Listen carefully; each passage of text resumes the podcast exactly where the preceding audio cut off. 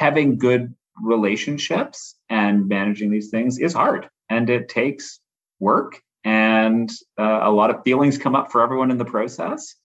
And uh, and i think the path forward isn't to ignore or or discount those feelings but it's also to not let those feelings run the show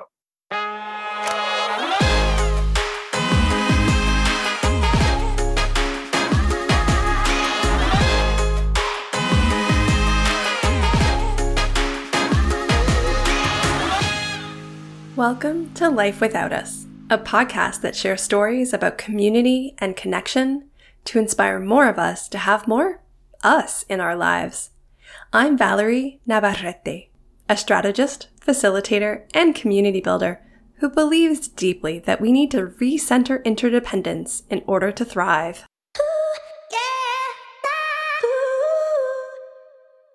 On today's episode, I'm excited to be checking back in with season one guest Craig Ruttan. Craig is the Senior Policy Director at the Toronto Region Board of Trade, where he works with the region's business community to develop and promote policies that make it an even better place to live and to work. His current focus is on housing and climate policy. Craig serves on the board of Free Geek Toronto, a technology reuse social enterprise, and was a 2020 CivicAction DiverseCity Fellow. Craig is an advocate for building livable, inclusive, and resilient communities and has worked to make positive change through roles in government, not for profit organizations, and the private sector. You can find Craig on Twitter at CRUT. That's at C R U T. Craig, welcome back to Life With More Us. Thanks for agreeing to do this follow up interview. It's so great to be back talking with you, Valerie. Let's uh, let's dive into this. Reminder for folks who either did or did not listen to season one that you previously appeared on the show, uh, and in your previous Life With More Us appearance, we sat down to chat just three weeks after you, your partner Alex, and your friends Heather and Mike had moved into the home that you, the four of you co-bought together. You've now been living together in the treehouse, as you call it, for almost a year and a half. Tell me, how is the reality stacking up against the vision for your community that you shared with us last year? Thanks. Yeah, it's hard to believe that it has been a year and a half. And I would say so far, so good. Uh, it's it's actually been. We still pinch ourselves sometimes about uh, how it's working out. Uh, the the really great thing about our structure of being a duplex, where we each have our our own unit, but choosing to live intentionally together in, in community and working to build community, uh, we've managed to find a really nice flow and a really great uh, opportunity for each of us to to live our, our own lives and, and and have our own space while also taking the time to to get together and really build the the community we want. So we've entered a, a rhythm and routine now of uh, cooking for each other every week. On Tuesdays, uh, Alex and I cook on Wednesdays, Mike and Heather cook, and we we share dinner together on Tuesday nights and and spend that time together to talk, to catch up, to make sure we're uh, touching base, and also to talk about any house issues that come up. And once a month, we turn that into a longer house meeting to talk about finances and any projects we're working on. It's it's been a really busy and beautiful year of growing, building a new garden. We had a, we had to get new dirt for our garden. This is a funny story. We had to get new dirt for our garden uh, last year, and Mike accidentally ordered too much, and so uh, we turned it into a bit of a street festival. Uh, because we needed the street community to come together, quite frankly, to help us clear the mountain of dirt that was sitting on the uh, street in front of our house. And so we called it Dirt Day and walked up and down the street, knocked on everyone's door, and people came with buckets to take dirt away and uh, and that was a really sort of beautiful moment of really feeling like we had we'd landed and established this this community house and uh, and I, know our vision is to do more things like that and, and create more space. It's, it's been a busy year with uh, some some renos that Mike and Heather are doing right now. With uh, we'll talk more about this later, but planning a laneway house that we're intending to construct uh, in the next few months, and and just life in general. Uh, and and so there's definitely you know the the community is still growing and taking shape but i i, I feel really good and, and i think we all feel really good about where it is right now Amazing. I'm I'm so happy for you all. Thank you for for sharing, you know, the the the rhythms and the routines and, and rituals that you all have and and also the opportunities that you've had to sort of engage with your with your broader community.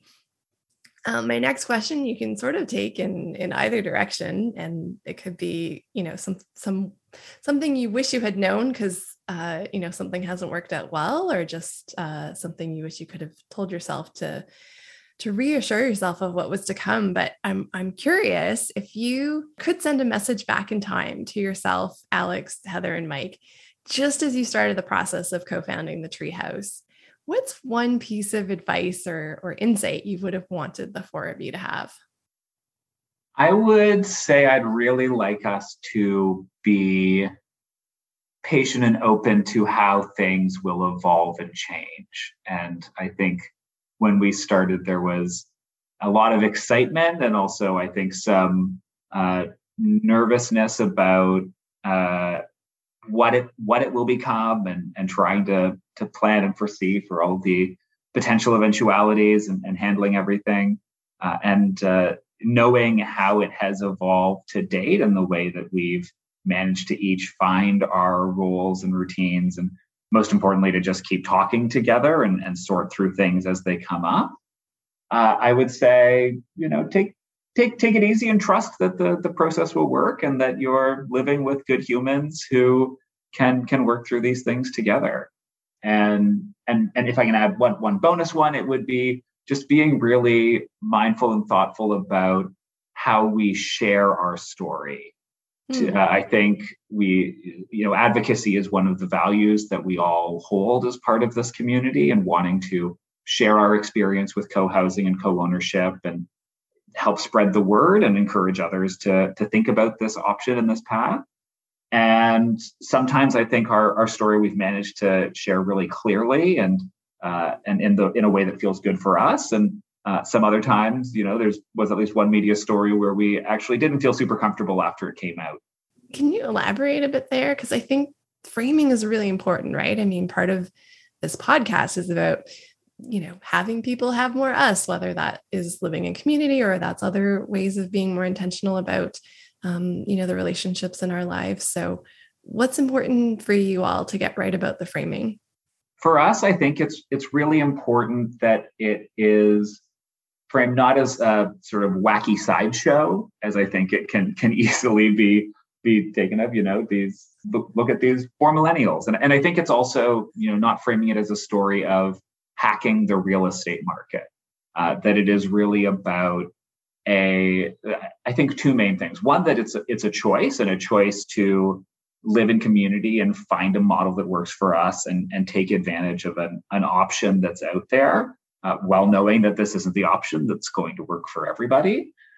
And the the other piece of that is making sure people are aware of the the benefits and the how to do this mm. and wanting to come at it from a place of of serving as a, a resource and an, an opportunity for education to hopefully broaden people's mind and perspective and think about some think about something and, and realize that it's maybe more possible than they initially thought it was.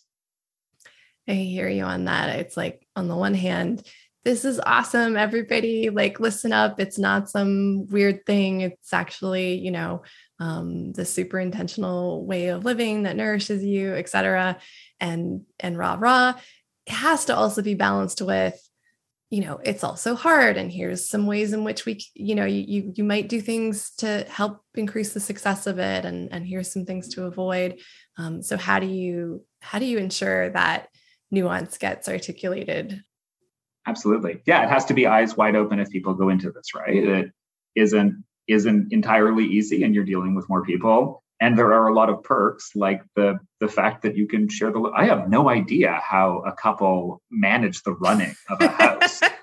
Like the, the cleaning the maintenance the gardening like there's so much that goes into maintaining property that uh, it is such a relief to have other people to uh, take on some of that load yeah not to mention there's food shared and cooked and you don't have to do that all on your own that was always one of the the major bonuses for me. And I, I love to cook, but I mean, there are so many hours in the week. And so uh, speaking of, you know, lessons learned, or, or maybe you're in the process of learning this, I know that uh, a laneway house is something that we talked about last time. And I believe there's been some updates and I'm, I'm super pumped to hear.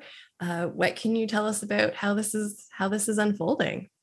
Yeah, it's uh, it's it's really exciting. Uh, we we knew when we bought the house that it had the potential, and our our vision was always for a community with more units, with more people who can who can live together, and uh, really getting to grow that. So over the last year, we've uh, you know assessed the feasibility, and we hired an architect who we've been working with to design the house and and you know make sure that it it can fit within uh, what what works in the city.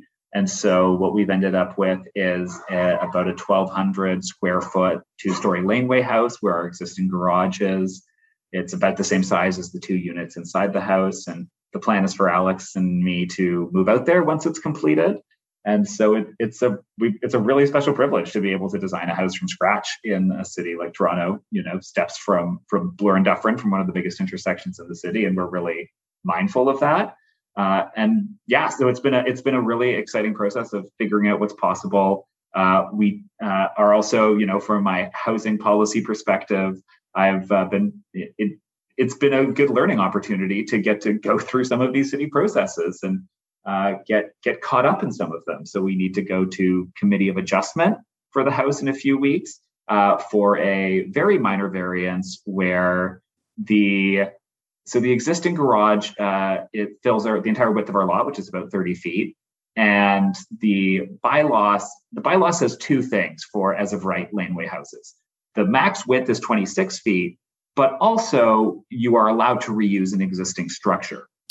and that it and and that it's and that it's better to do that, right? You're not wasting yeah. new materials. And, and if it's already there already, obviously it's not causing that many problems. So when we uh, put in our plans to the city, they recognized that the uh, you know that the existing structure is fine and is conforming for the first story, but for the second story going on, on top of it, they they deem that to be not non-conforming, so that it is a little too wide and a little too close to the laneway. And again, all we're wanting to do is build straight up from the walls that are there already. Um, so it's one of those things where you know you sort of you sort of smack your head and say, and say, really? Is that is that really? I just feel like is it uh, not more disruptive for it to be bigger on the bottom than the top? Like, what is it being? Who is it disrupting that second layer? Absolutely, yeah. It's not like it's cutting into the laneway any more than the garage is there already. It's not any closer to the neighbors, and uh, and it would you know lead to a much more energy inefficient house, quite frankly. Um, so on, on every level, you'd think that this is is something that, uh, again, it, it, from my housing policy perspective, this is this is the challenge of those rules and how they're interpreted. Right, they're in, interpreted very strictly, and then this process comes in. So it means you know some more cost and some more delay in the process and a little more uncertainty.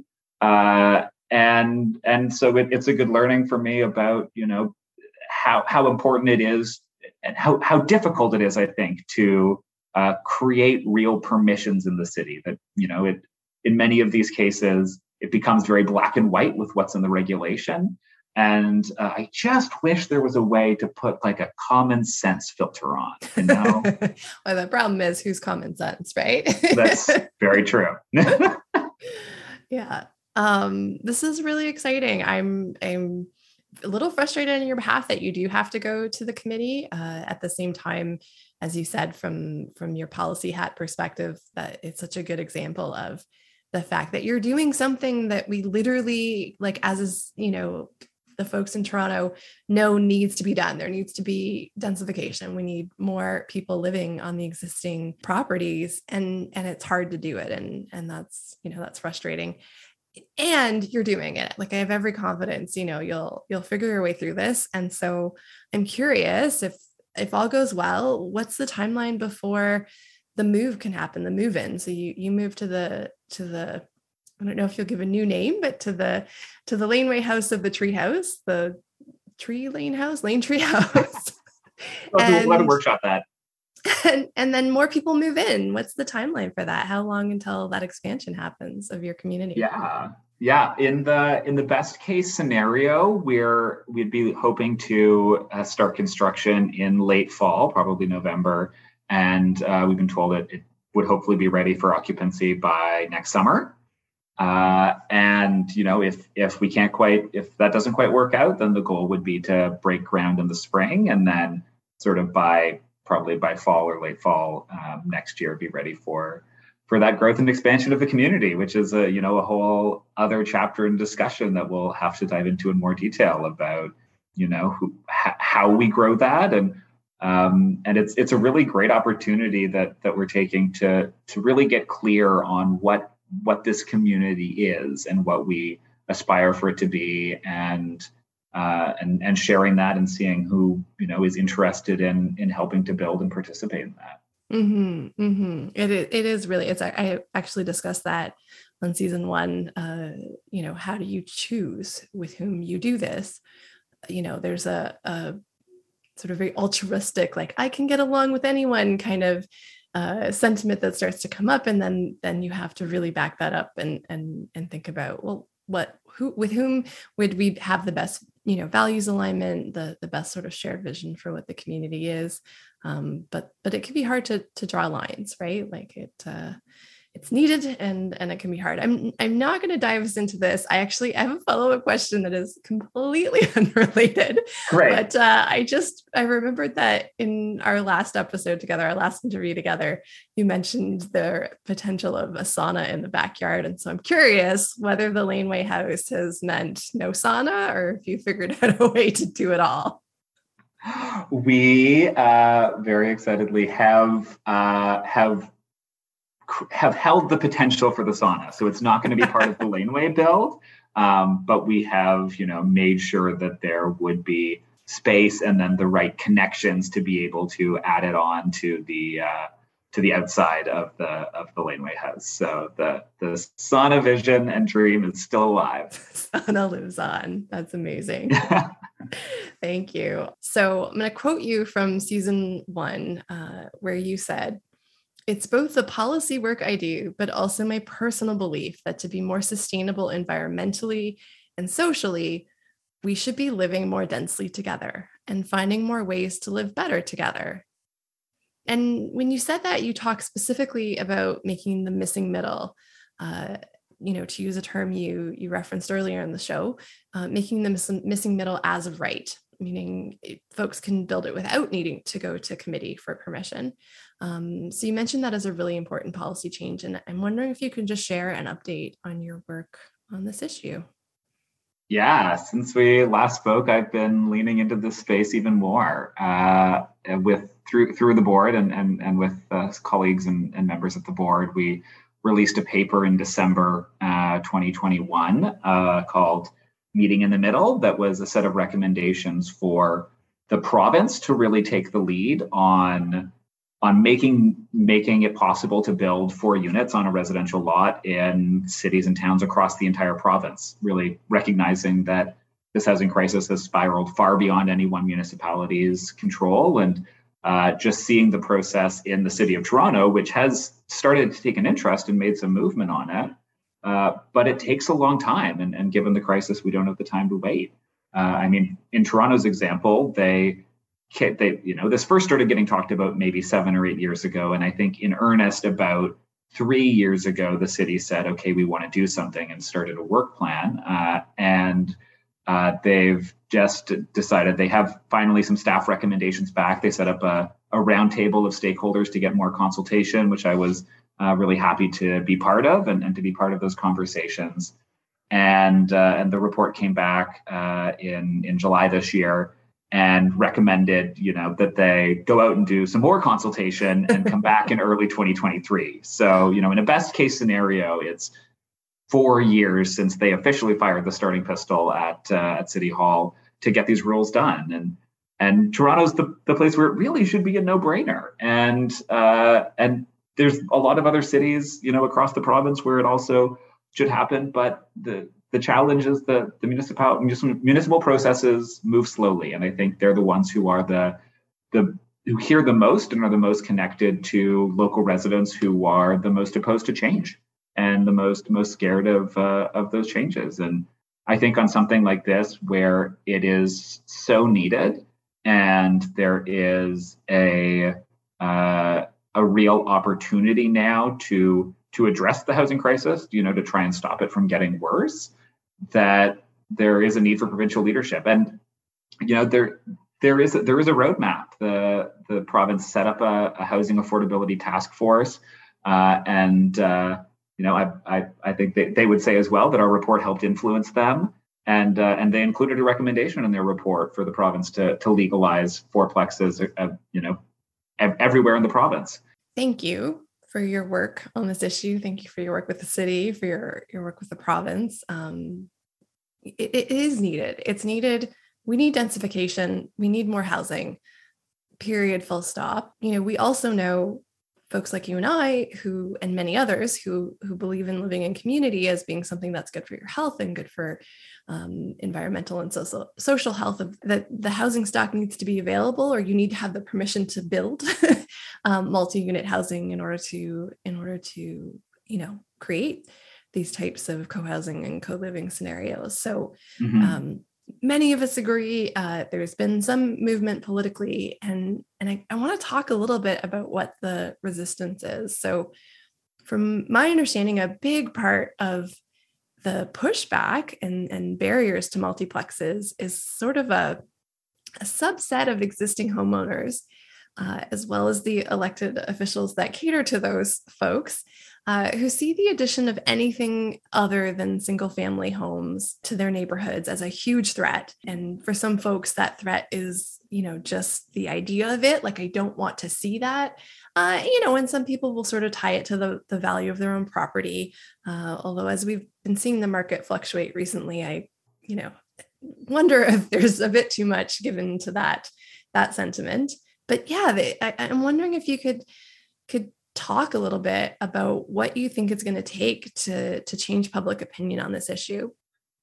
Yeah it's such a it's such a challenging issue and it's one that uh, that i could sometimes get myself worked up about as well.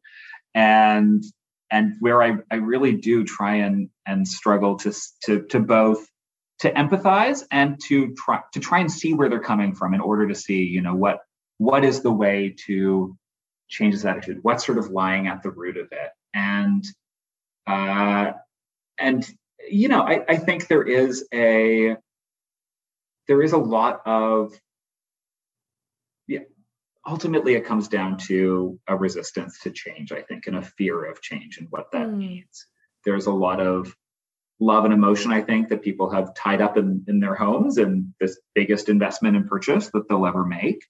And uh, a lot of ownership over the the feeling and and there's I think a hint of nostalgia there too, particularly in single family home neighborhoods uh, where they have you know certain expectations and uh, and a sense of commitment to this idealized version of the post-war boom. And a lot of the the people who are leading this charge are you know older and have lived in those neighborhoods for decades which introduces an interesting tension because they because of their longevity they feel like their voice has a, a you know stronger and more important place that they're fighting for history. At the same time uh, their home value has probably increased tenfold or more. And the the price that their home was the, price of their home when they bought it uh, probably wouldn't even cover the down payment now on mm, that house. Mm. In and, other words, if they were if they were trying to enter that neighborhood in the current moment, they wouldn't have been able to, right? That's right. Yeah. Absolutely. Yeah. It's, yeah. it's become calcified. And, and that those, and those are the questions that I want to ask, right? Is yeah. if you did not have this wealth that has accumulated in, in this this house that you purchased decades ago that you know that i'm sure if you purchased if you ever asked will your house be worth $2 million they would laugh at you. They couldn't possibly imagine that. And yet here we are where even average homes in in in cities like you know kitchener are are at a million dollars. And and it, it creates this this tension and this real wall between the haves and the have nots and i think this is a really critical moment for wealth inequality in our in our city, in our province, in our country. And if we don't solve and address this and create opportunities and openings, then it is uh, an entire generation. It, it's multiple generations. You know, there's part parts of of millennials have managed to get access to home ownership. I would say elder millennials, you know, who managed to buy 12 years ago might have been able to do it off their own savings and income. And since then, anyone I think who's entered in, almost everyone, including us in our situation, has relied on family money, on family wealth to be able to access it. And and if things don't change now, then we are going to enter that that two-cased system of landowners and renters, and there's going to be no ladder or pathway to cross between them, and that's, mm-hmm. I think, really problematic for our society. Yeah, no, absolutely. I mean, it's the it's the antithesis of you know we need we need more community, we need more uh, social connection, and and we need to live more densely because it's what our planet needs, right? I mean, we're mm-hmm. literally seeing the the impacts of this uh, right now in in various climate crisis related you know happenings uh, I, I want to talk a little bit about you know again just building on that question of how do we change people's minds you know what what needs to be done? What could someone like you or me do? So there's a Toronto based based group that's been getting a lot of conversation going on on this topic and they're i know you're familiar with them. They're called more neighbors. And i love that they framed it positively right? They're not saying multiplexes must happen and they're not um, you know they're not saying uh, uh, you know, existing residents, you got to sort of get with the program or get out. They're actually talking about, you know, that that really nice inclusive language of how do we how do we have and enable more neighbors in our existing neighborhoods. So I'm wondering what you think of groups like that. Like, is that do we need more people to join these types of groups? Do they potentially provide some sort of counterbalance to um, the sort of typical neighborhood association that usually only includes a small subset of homeowners, um, typically leaves out the voices of, of, renters or potential future residents. Um, is something like that uh, helpful? Absolutely. Yeah, I'm I'm a big fan of More Neighbors, and have had the chance to work with them on a, on a few uh, few events and, and issues, and and yeah, it it is the we do live in a democracy still, right? Uh, and uh, democracy happens between elections, and it's about showing up and participating. And so that's where groups like this are are really valuable. And they're, you know, they're both, I think, influencing and changing the public conversation on platforms like Twitter and uh, and through the media. And they're doing the hard work of showing up to the community consultations that get put on by the city where often the only people who bother to show up are those, you know, that subset of the established folks in the residents associations who are there to say no or make it smaller or not here. And and usually there's no voices in support. So this is the group of um, you know, as a, another another group that sort of that works with them as well, Housing Now TO, it's really focused on affordable rental. Um, they have a, a, phrase they love called the the Future Residents Association, Mm-hmm. Um, Love it. Love in many it. ways, and it's great. And it, it captures the challenge, right? That if you're only talking to the people who are there, you're not fully embracing the fact that cities are changing and, and growing organisms and that the the city of Toronto is growing. This is where jobs and opportunities are. And and even as other areas continue to grow as well, you know, not obviously not everyone in Ontario can live in Toronto, nor should they, nor do they want to.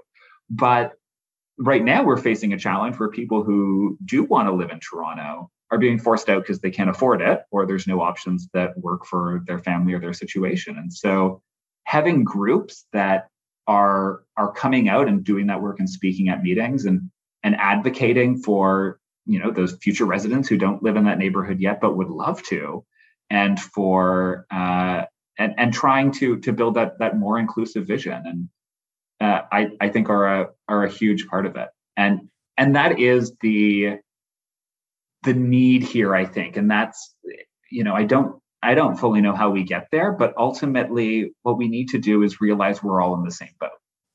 And it isn't uh, us versus them or uh, you know, we the innocent residents versus the evil evil developers or the you know low income housing or you know what, whatever whatever's getting vilified that day at committee of adjustment or at city council it, it's really understanding that we're we're all in the we're all in the same boat. We're all in this together and we need to find a way to to grow and accommodate that and that it's not possible in in this day and age with the challenges we're facing to say no and try and keep neighborhoods preserved in amber mm-hmm. yeah. No absolutely. I mean i i think what a beautiful vision if if your street or any street in toronto was filled with other tree houses with mm-hmm. duplexes that are in the process of building laneway houses that are going to house more people. And you know it's not a panacea. It's not going to solve all the housing issues um, but it certainly will allow us to house more people with the existing land. And not only that but do it in a way that as we've discussed and and your examples at the at the start of the interview uh, really contributes to social health as well right? I mean people cooking dinner for each other as you mentioned helping to run a house which you know for some bizarre reason we've spent i don't know maybe it's not even a century where that's been primarily a couple mm. or a hmm. single person that has done that i think you know historically people often did did live more densely and and it does take many hands so you know how do we get there and and that kind of leads me to my final question for you craig which is is a hard one and and it's okay i'm not expecting you to have all the answers but i think it's really important to remember that the missing middle is not affordable housing right like it's housing that's within the financial re- reach of a slightly broad, broader base of home buyers. Um, but it's not it's not affordable housing you know and and so i'm wondering if we're struggling as a society, you know, as in Toronto, as a province in Ontario, if we're struggling this much to get a green light on allowing people to build slightly more financially accessible housing through as of right multiplexes, what do you think the advocacy that's needed uh, is to sort of shake us up into a place where we actually make moves and policy change to ensure socially and environmentally sustainable housing for for everyone right? Like for all of our residents? So there's, there's a few ingredients i think that need to go into making this possible. One is money. It needs to be identified as a priority and governments need to be devoting money to building deeply affordable housing uh, because there's no way the market can deliver it on its own uh, uh, especially with rising construction costs and interest rates. Uh, there also needs to be it.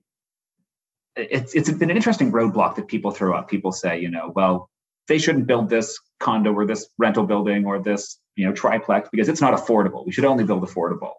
And and again, it's uh, it's realizing we're all in the same boat and that it is a, a continuum along the housing path. And uh, if you don't build housing that you know young professionals or middle, you know, high income workers can afford, and we're reaching the place in Toronto where even high income workers, mm. you know, unless they get that that nest egg of a down payment, can't afford to buy something either. If we don't have options for them, then that means they're going to be eating up more housing that is more affordable for people who earn less than that. And so it it really needs to be that that question of how do we build all of these things and stop fighting each of the pieces and realize that we we need to build much more. So it, it comes down, I think, a bit to system ambition and to mm. ambition of governments to say, let's let's open the doors and build a lot more of all of these things and find models that work, right? Like there the the housing now uh, projects from the city are, I think, a, a good example of uh, of being able to to take city owned land and put together projects where it's a mixture of market and when you add enough density that market can allow you to build you know about a third uh, of that building as affordable rental or affordable ownership.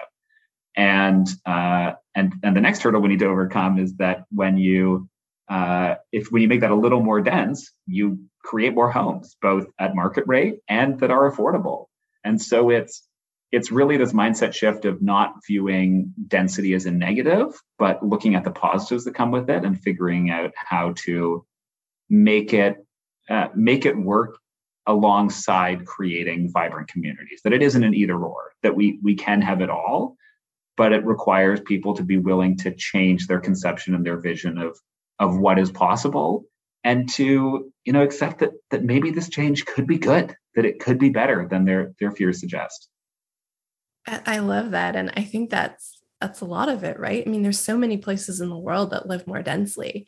How do we get people to stop thinking dense equals uh, a loss of neighborhood and instead you know to borrow from the more neighbors group that that more is better and and mm. that that's that's absolutely possible uh, Craig, thank you so much for joining me again. I'm so excited to hear how you all have been doing and to know that there's there's more growth to come. Uh, just before we we close off, was there anything else that you wanted to share? Any other um, updates or one other thing that we've been learning through this laneway house process is more about our our relationships with our neighbors and with with building those communities and uh, again change change can be difficult right? Even something as as maybe simple and, and small as a laneway house um, when it it is a change that has some sort of impact on on direct neighbors.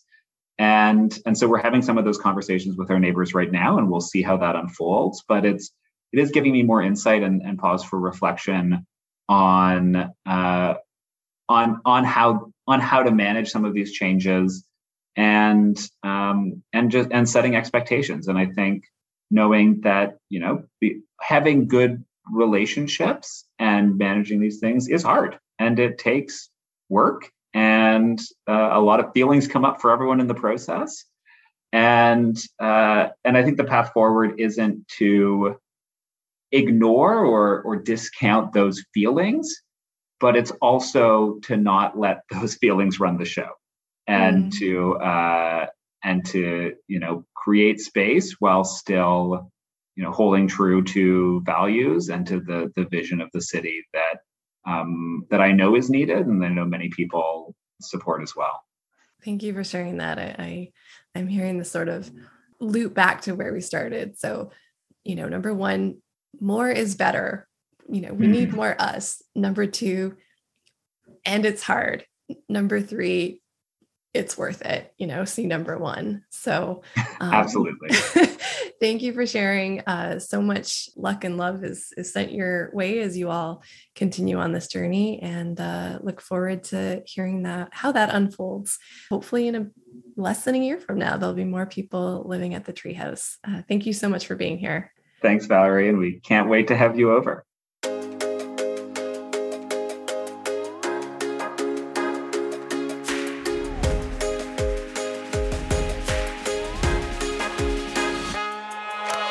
Thanks for tuning in to this week's episode of Life With More Us.